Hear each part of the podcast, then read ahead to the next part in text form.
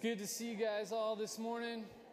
If you remember, we are studying in the book of Numbers or Sefer Bamidbar, trying to read the Bible that Jesus read that impacted the way he saw the word, world, just hoping it'll do the same thing for us, allowing us to get maybe new insights in, into his life and ministry and maybe our lives in the world. And today's text is kind of strange. We only read part of it before, but it's a little bit of one of those troubling or challenging stories. And one of the ways I like to think about stories like this involves a simple concept that's often used to describe like complex systems and behaviors. It's the concept of the feedback loop. Are you guys familiar with this idea? It's, it's when some stimulus elicits some kind of response that then feeds back into that original stimulus, either fueling more of it in a positive feedback loop or less in a negative feedback loop. So, in a positive feedback, that was funny. That was funny. Were you doing that on purpose?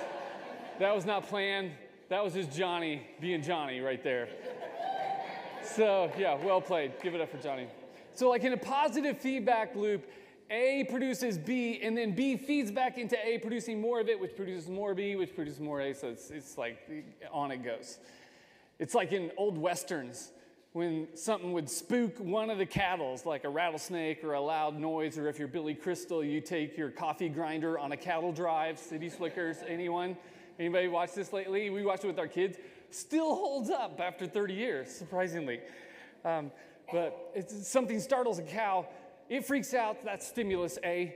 It produces a response in another cow, that freaks out, and then they both become another stimulus, and then it goes round and round, and then you have a, a stampede, you know, spooking all of these cows. That's like an example of a positive feedback loop. A negative feedback loop would be something like shivering when we're cold. If the body's core temperature gets too cold, it will produce a response of shivering, this like rapid contraction and release of our core muscles.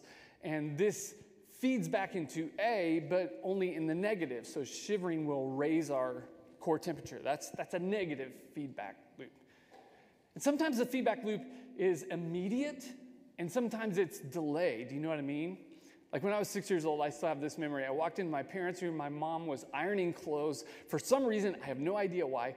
I walked up to the iron and, iron and said, Is this thing on? And stuck my hand on it. Like, it, and it was bad. It was like you could smell the skin burning. It was, it was gross. It was blisters. It was a whole thing.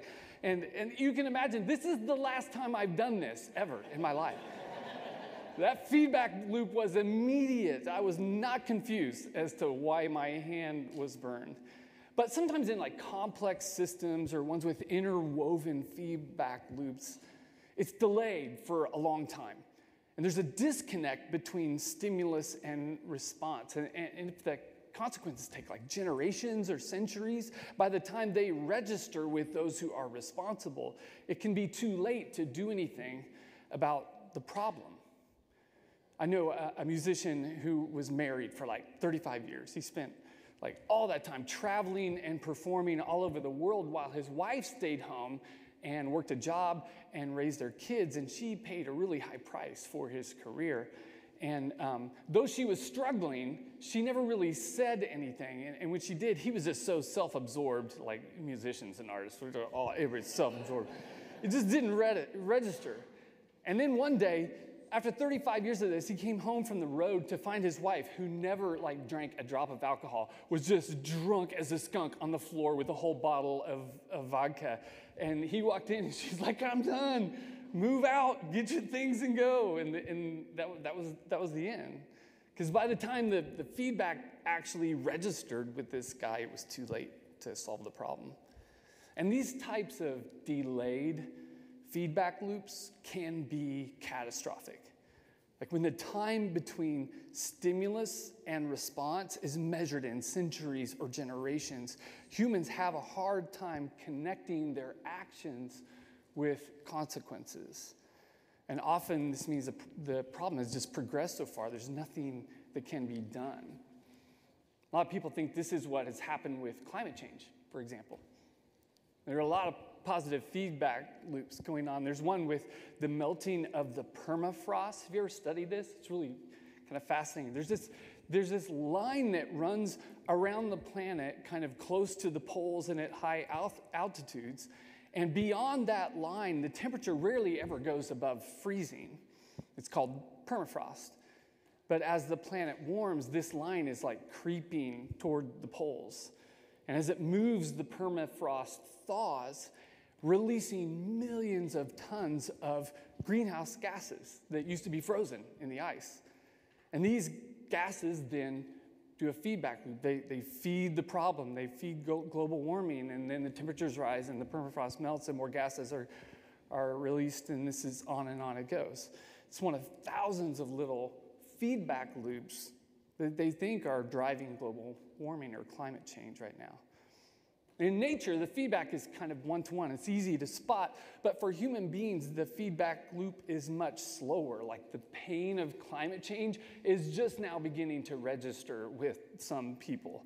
Things like extreme weather, floods, wildfires, droughts, crop failure, pandemics. You know, the feedback loop um, connecting human behaviors to climate change is so delayed, it's really easy to just ignore it or deny it. And, and by the time it ends up being painful enough, it's possible that it might be too late to, to make a difference. And one way to address things like this is to try and shorten the feedback loop. It's like when you drive by those signs, you know, signs on the side of the road with a, with a radar gun attached to them and it displays your current speed and then the speed limit and your speed's in like big bright letters and mine's usually about 10 or 12 over. And um, the, there's research on this like 80% of the time people slow down when they see these signs which is weird to me because there's you know every single car comes equipped with one of those signs built right into your dashboard. You know? Like a speedometer so, why does that external sign make us slow down? It's because the, the only feedback you usually get if you're driving too fast is, you know, your wife telling you to slow down. I'm not saying me, but it could be that, or a ticket, you know, and these, these things don't happen that often. But this sign creates this new feedback loop, makes us aware. And the, the tension between the two numbers, the higher it is, probably the more apt we are to slow down. So sometimes if you shorten the, the loop, the problem can actually get solved before it runs off the rails. All right, so why am I going on about feedback loops? Well, in the scriptures, there are often times in which the children of Israel find themselves doing something that's going to end up having like catastrophic impacts on uh, much later on in their life. And in those instances, the, the narrative will often portray God as kind of entering into the story and accelerating the feedback loop, making it more immediate so they can see the consequences of their actions and change the way they're living before it's too late. And our story today, I think, is a bit like that. It's kind of the low point in terms of the entire wilderness story. Things are going very badly. And, and, and they're really kind of looking for somebody to blame. And what happens is this guy named Korah, a Levite, who's not part of the high priestly family, but he's part of the tribe of Levi, he leads a rebellion against Aaron. And he gets about 250 people to follow him. And they confront Moses and Aaron, saying, You've gone too far. Because the entire community is holy, every last one of them. And the Lord is with them.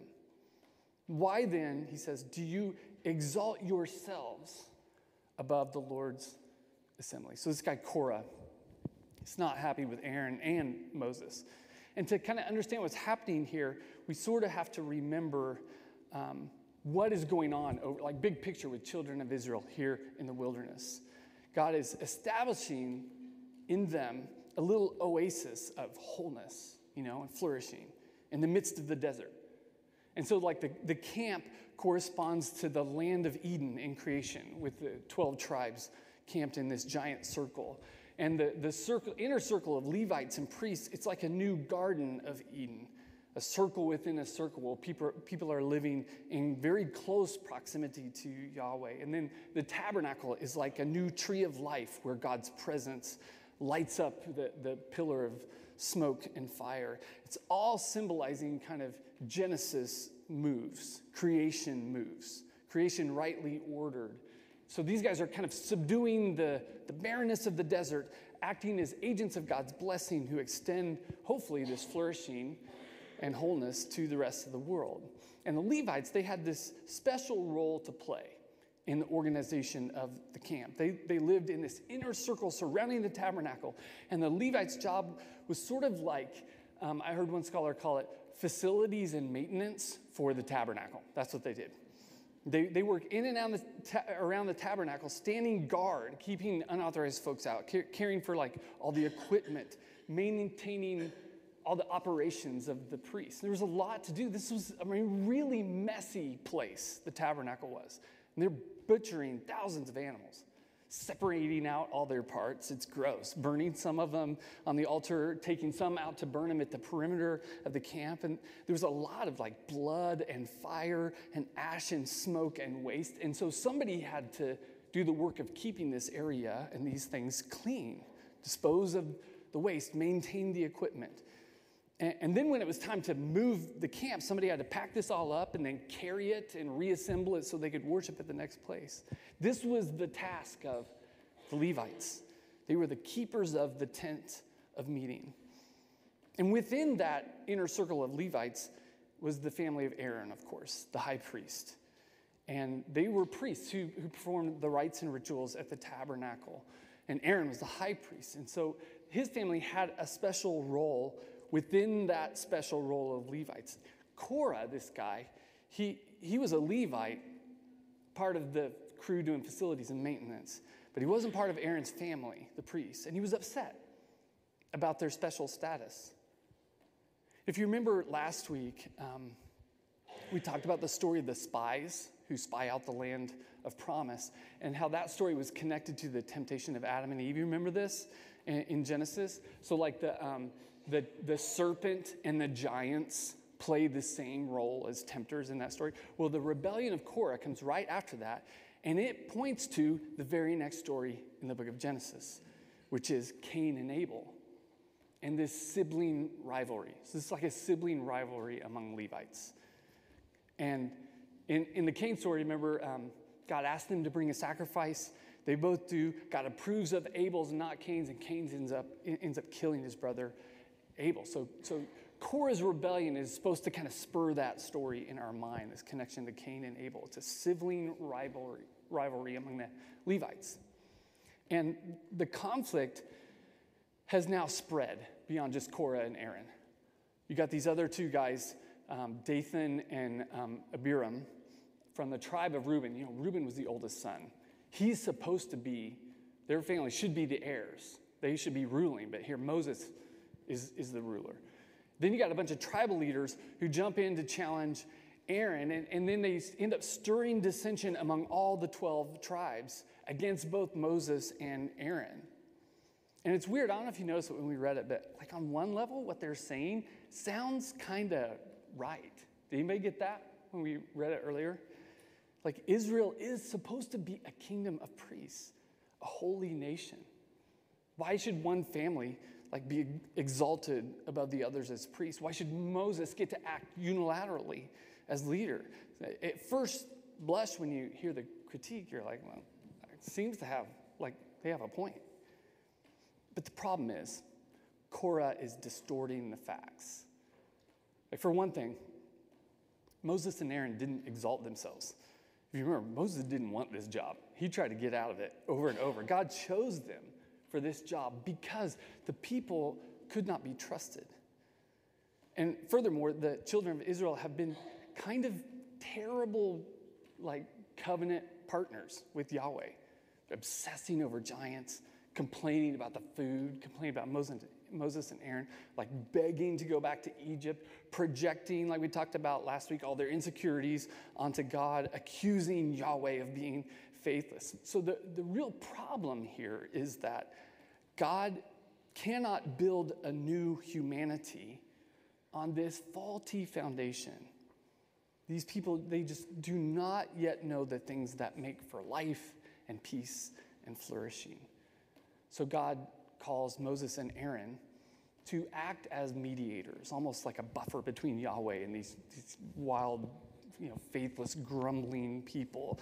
And it's not like Moses and Aaron are oligarchs, Russian oligarchs or something, like getting super rich off the people. Like most of the time, their job is pretty miserable.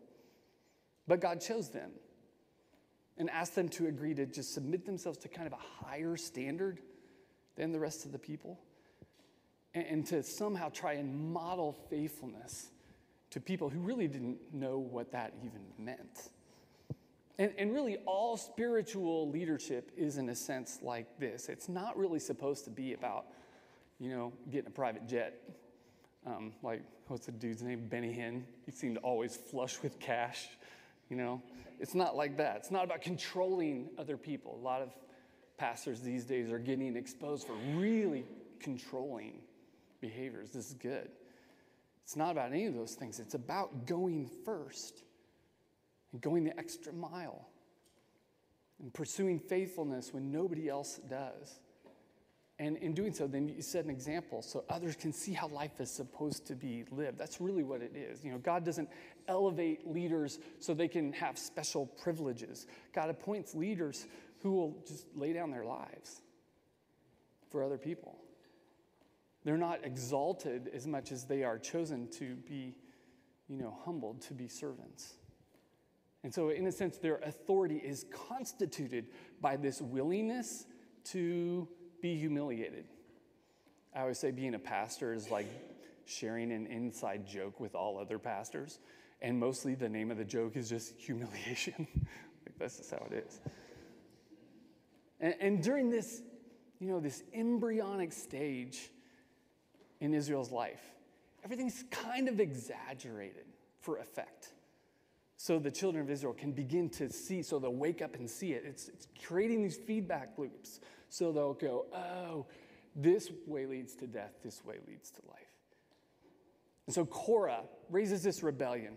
They come at Aaron and Moses with pitchforks and, and say, You chose this cushy job. You've exalted yourself above us. And Moses and Aaron, they kind of take the feedback, they fall in their face. And, and, and Moses reminds them, Don't you remember? Like, we did not choose this job. God made us do this job. And he says, Is it not enough for you that the God of Israel has set you apart from the community of Israel and given you access to him to perform the duties of the Lord's tabernacle and to minister to the community and serve them? Now that he has advanced you and all your fellow Levites with you, do you seek the priesthood too? Truly, it is against the Lord that you and all your company have banded together.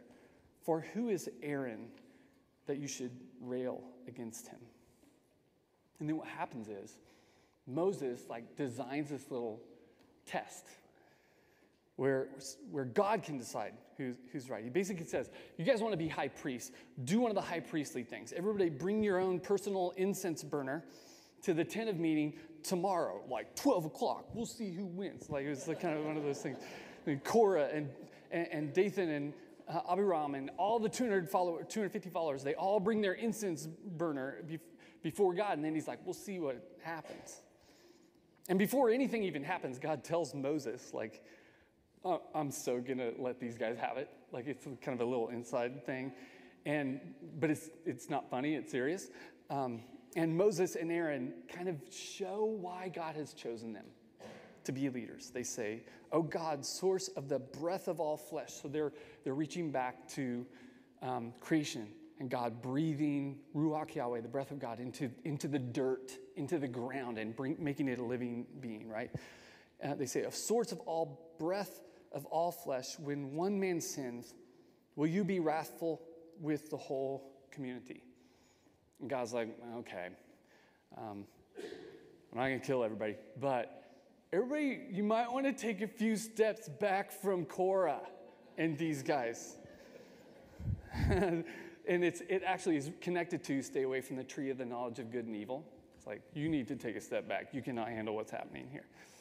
And then Korah and his family and these other dudes stood at the mouths of their tents. And then it says, if all these people die a natural death, or if their fate be that of all humans, like they live to the end of their life and die at a ripe old age, then the Lord hasn't sent me, he said. But if the Lord performs an act of creation and the ground opens its mouth and swallows them and everything that belongs to them so that they descend alive to their graves, then you know that these men disrespected the Lord. It's interesting that the phrasing there, um, this Lord performs an act of creation. There are lots of different ways to translate. The, the word is um, beria, and it means to bring something like novel, something brand new, something without precedent. So, like the, the act of creating the cosmos is beria. The act of creating human beings was beria. And here Moses says if, if Yah, Yahweh does beria, something totally unique here, like a one time thing, then we'll know who's right. Only here it's not an act of creation, it, it's in a sense an act on par with creation, but it's an act of decreation. Like they were made from the dust of the earth, and now it's the dust, they're going to go back to the dust of the earth. So it says, Scarcely had he finished speaking all these words when the ground under them burst asunder, and the earth opened its mouth and swallowed them up with their households, all Korah's people, all their possessions. They went down alive into Sheol. The earth closed over them, and they vanished from the midst of the congregation. So this, it's an act of decreation. Instead of the breath of God bringing life to the ground, the ground extinguishes their breath. And linguistically, this is it's, it's connected to creation, obviously, but also to the story of Cain and Abel, the sibling rivalry. And, and the part in that story, Cain and Abel, where, where the ground, remember, it swallows up Abel's blood.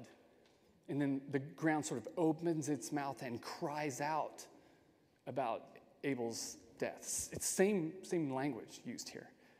The ground sort of opens up and swallows Korah and the rebels. So it's linked to creation, it's linked to Cain and Abel. It's also linked to the story of Noah and the flood, which is sort of the first big act of decreation in scriptures. And essentially, what, it, what has happened here is that God is accelerating the feedback loop on uh, the impact of things like sibling rivalry rebellion, discord, violence. It's accelerated. The feedback loop is sped up. And instead of dying like years from now in their beds surrounded by families, the ground just swallows them up. They go to the place of the dead right now. It's an act of decreation that illustrates more quickly than normal where their actions will take the children of Israel. And so this path leads to death and destruction and to the decreation of life and flourishing. It's like their actions would undo the original intent of creation itself. And to keep this from happening, God speeds up the feedback loop. Says, kind of, let me, let me just show you where this is going to go. Here, sibling rivalry, jealousy, discord, those things lead to horrible violence the loss of human life, the negation of what creation is all about. And then it says, you know, as if that part wasn't enough, fire from the tabernacle does like that scene from um, Raiders of the Lost Ark, where it just like shoots out and kills the 250 people, um, consuming them. And of course, children of Israel start freaking out. They have a sleepless night. They come back the next day railing on Moses and Aaron, saying, You're the ones, you have done this, you brought death upon, upon these people. And then, I mean, it's so cinematic. It, suddenly, the cloud appears over the tabernacle, and everybody goes, Ruh-roh. like, God has shown up, and he's ticked, right? It's like, hide yourself. I'm going to annihilate. So he threatens again, I'm going to annihilate the children of Israel. And immediately, it's kind of weird to think about, this plague breaks out among the people. So somewhere in the camp, somebody gets sick, and then the guy next to him gets sick, and then feedback loop happens, and then more people get sick. You remember COVID, it's a thing that happens, right? This plague breaks out. And um, you know, what are we going to do? This thing's going to sweep through the camp. And then once again, Moses and Aaron kind of show why they've been chosen to lead. So Moses told Aaron, Go to the temple or go to the tabernacle, grab your incense burner, run into the middle of the camp, figure out where, where this disease is progressing. And he says, Aaron stood between the dead and the living until the plague was checked. That's what he did. Aaron just like runs and risks his own life to stand between the people and that which was killing them. And that's kind of where the story ends. There's a little more of it. And then, then, kind of the resolution of it all is that God tells them to take all the incense burners of the 250 people who got Raiders of the Lost Ark there and, and repurpose them, beat them into metal plating for the altar in the tabernacle. So they metal these things as like ornaments on, on the place, the altar, the place where God comes to meet with, with God's people. And it becomes sort of this warning to would be challengers, but also this promise that even at the place of failure, God will show up and meet with his people. And it's interesting, thematically, that plays, that plating then on the altar plays the same role as the rainbow in the story of Moses. It's this reminder, but also this, this promise. And it just lives there on the altar in the middle of the camp where God comes to meet with Israel. It's like saying, even your mistakes, you know, don't, don't disqualify you. My grace and mercy overcomes even that. All right, so what do we make of this awfully strange story? Like, I was wondering why they put that kind of stuff in the Bible. Like, don't they know it? Stuff like Noah in the flood and the golden calf episode where like 3,000 people die, or the, the one um, where Aaron's sons offer unauthorized sacrifices and are killed by the fire. Like, don't they know these are the stories that make God look bad? And that, that people who sort of don't know the whole story, don't know the context of the story or the language, the way the narrative functions, they're going to read these stories and think God's a monster. And of course, it is troubling. Like, it's meant to be troubling. But it's from this really early stage in Israel's development. And if you look at how the narrative is structured, these stories really aren't about a, a, petty, jealous God who's insecure and lashing out at, you know, to punish free thinkers. It's, it's really about God speeding up feedback loops, usually removing some protection and giving people over to the destructive forces they're pursuing anyway. It's just accelerating the feedback loop so they can figure out where their actions are taking them and discern the things that may make for life. So, in these decreation stories, the narrative almost always portrays a people who are consumed by the very thing they are pursuing. This is like, this is tough to think about living in, you know, late stage capitalism in the richest culture on earth. You see it in the story of Noah. Water is this water is a symbol in the scripture of chaos. And people are pursuing chaos, and so God gives them over to the chaos. And when the sons of Aaron are offering unauthorized sacrifice, they're building up this fire. It's the fire. They're consumed by their own fire, in a sense. God just lets them have what they want, usually by just removing some barrier they had no idea was keeping them safe. So if you, you remove Noah, hide him away in an ark, then the chaos people want will just overtake everyone and they'll, they'll perish. That's really the, the logic of the stories. Remove Moses and Aaron, these people who are playing with fire will be consumed by the fire. Their unfaithfulness will sort of overtake the people like plague. They want to determine creation, creation will swallow them up. So it's not that God's like dreaming up horrific tortures or exotic ways to put people to death. God is giving them over to the destructive forces they're pursuing, closing the feedback loop so they can see kind of where their actions will lead them in all creation. Most of the time by just removing a protection or a leader or a mediator and giving them what they ask for, allowing the natural consequences to come sort of earlier than usual so that they can make the connection and change. And, and it's, it's brutal. I mean, it's severe. It's an ugly story. It's meant to produce grief and repentance. I mean, these are innocent children in Korah's family, just getting swallowed up by the earth. It's very uncomfortable, these images. But they're not meant to convey this vindictive God. They're just meant to speed up the feedback and show the consequences of these actions. And, and in doing this, they can see the lesson that in this story, when, when leaders rebel and fall and act selfishly and rashly and pit one group against another group, it's usually the innocent who suffer the most. They pay the highest price.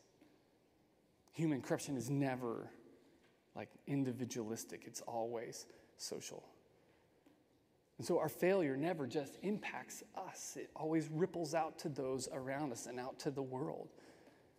And so this is really a story about how to be the people of God, how to be a, a kingdom of priests, a holy nation.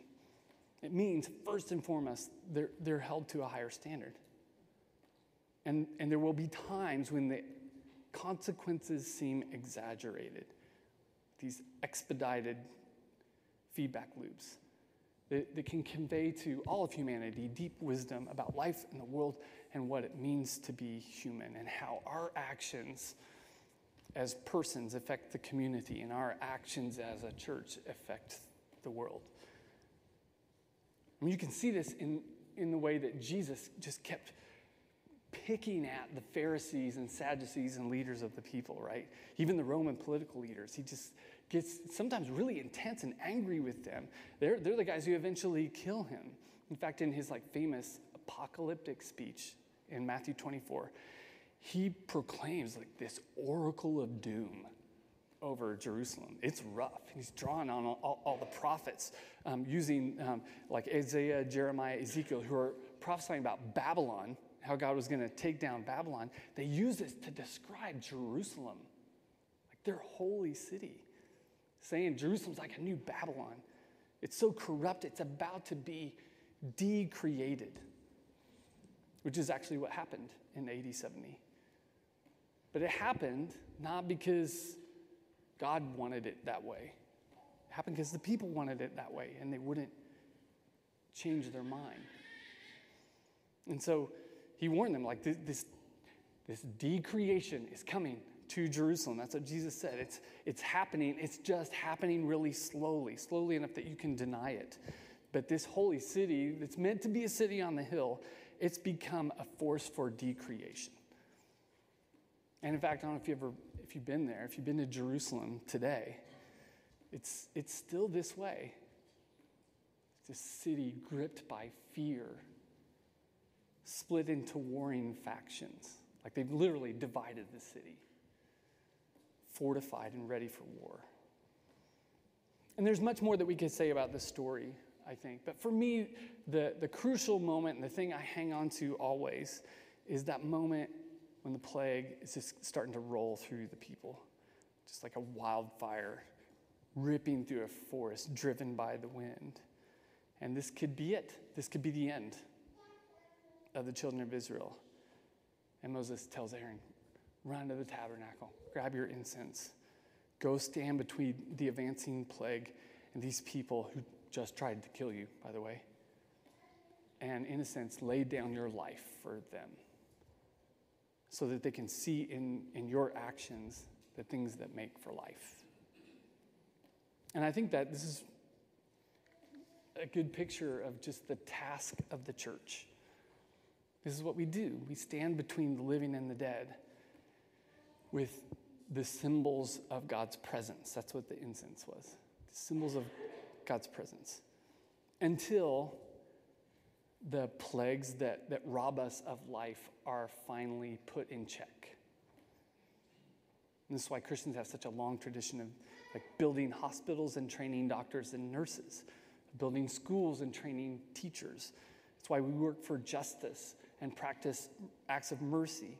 And these are all different versions of doing what Aaron was doing that day. Just stand between the living and the dead and try to help the world imagine the things that make for life. This is what it means to be part of a church. Stand between the living and the dead, often getting critiqued, sometimes even putting our lives at risk. And then trying however we can to point the world toward the path that leads to life. And reminding them, it's the, the symbolism of the censer and incense, reminding them that God is not stuck away in a, behind the doors of a church somewhere. God is out in the world on the loose, especially at the place of brokenness. This is where God is to be found. And somehow our lives need to reflect this. That's where we stand as Christians, between the living and the dead, burning our incense, pointing the world to God. Amen? Let's pray.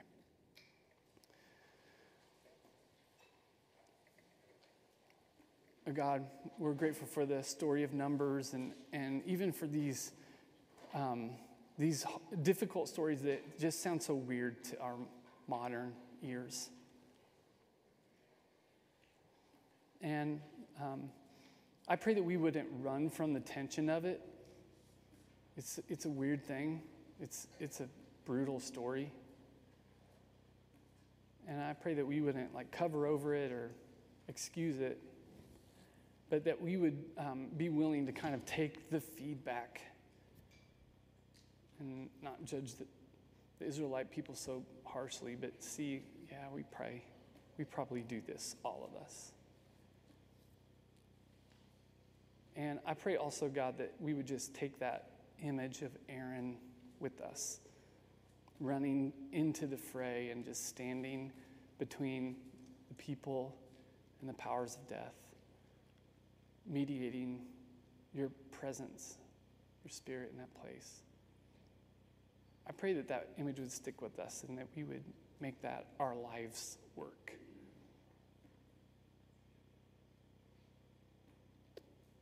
And for those of us who kind of feel unworthy or don't even really know how to do this, God, I pray that you would just wake us up with your spirit, give us courage, show us how. Amen. Would you stand, please?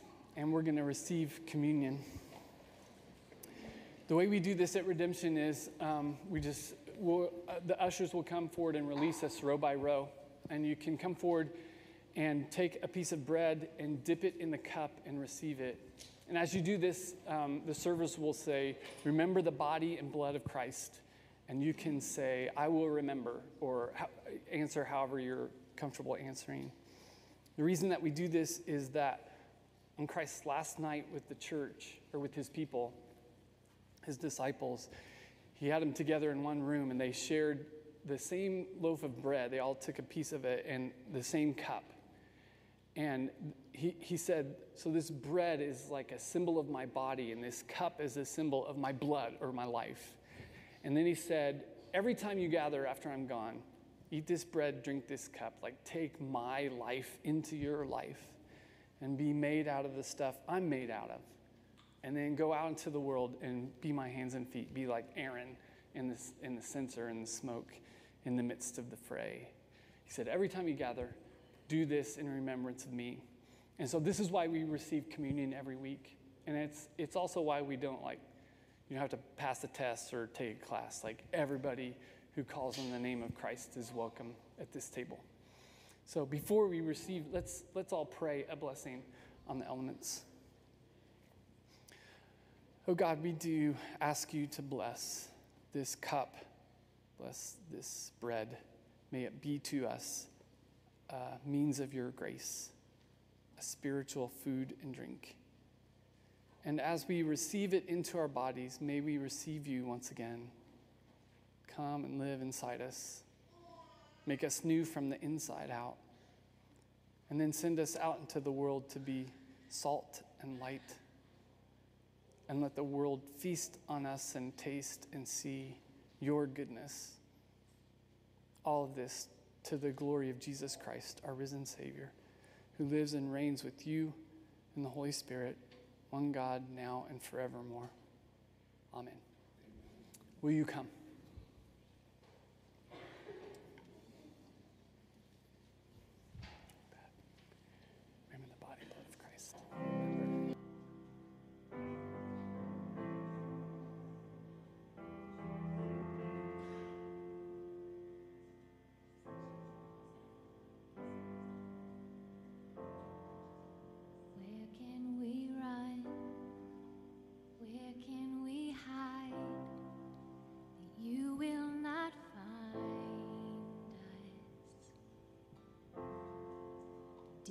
deepest of depths, the highest of heights, your love it changes.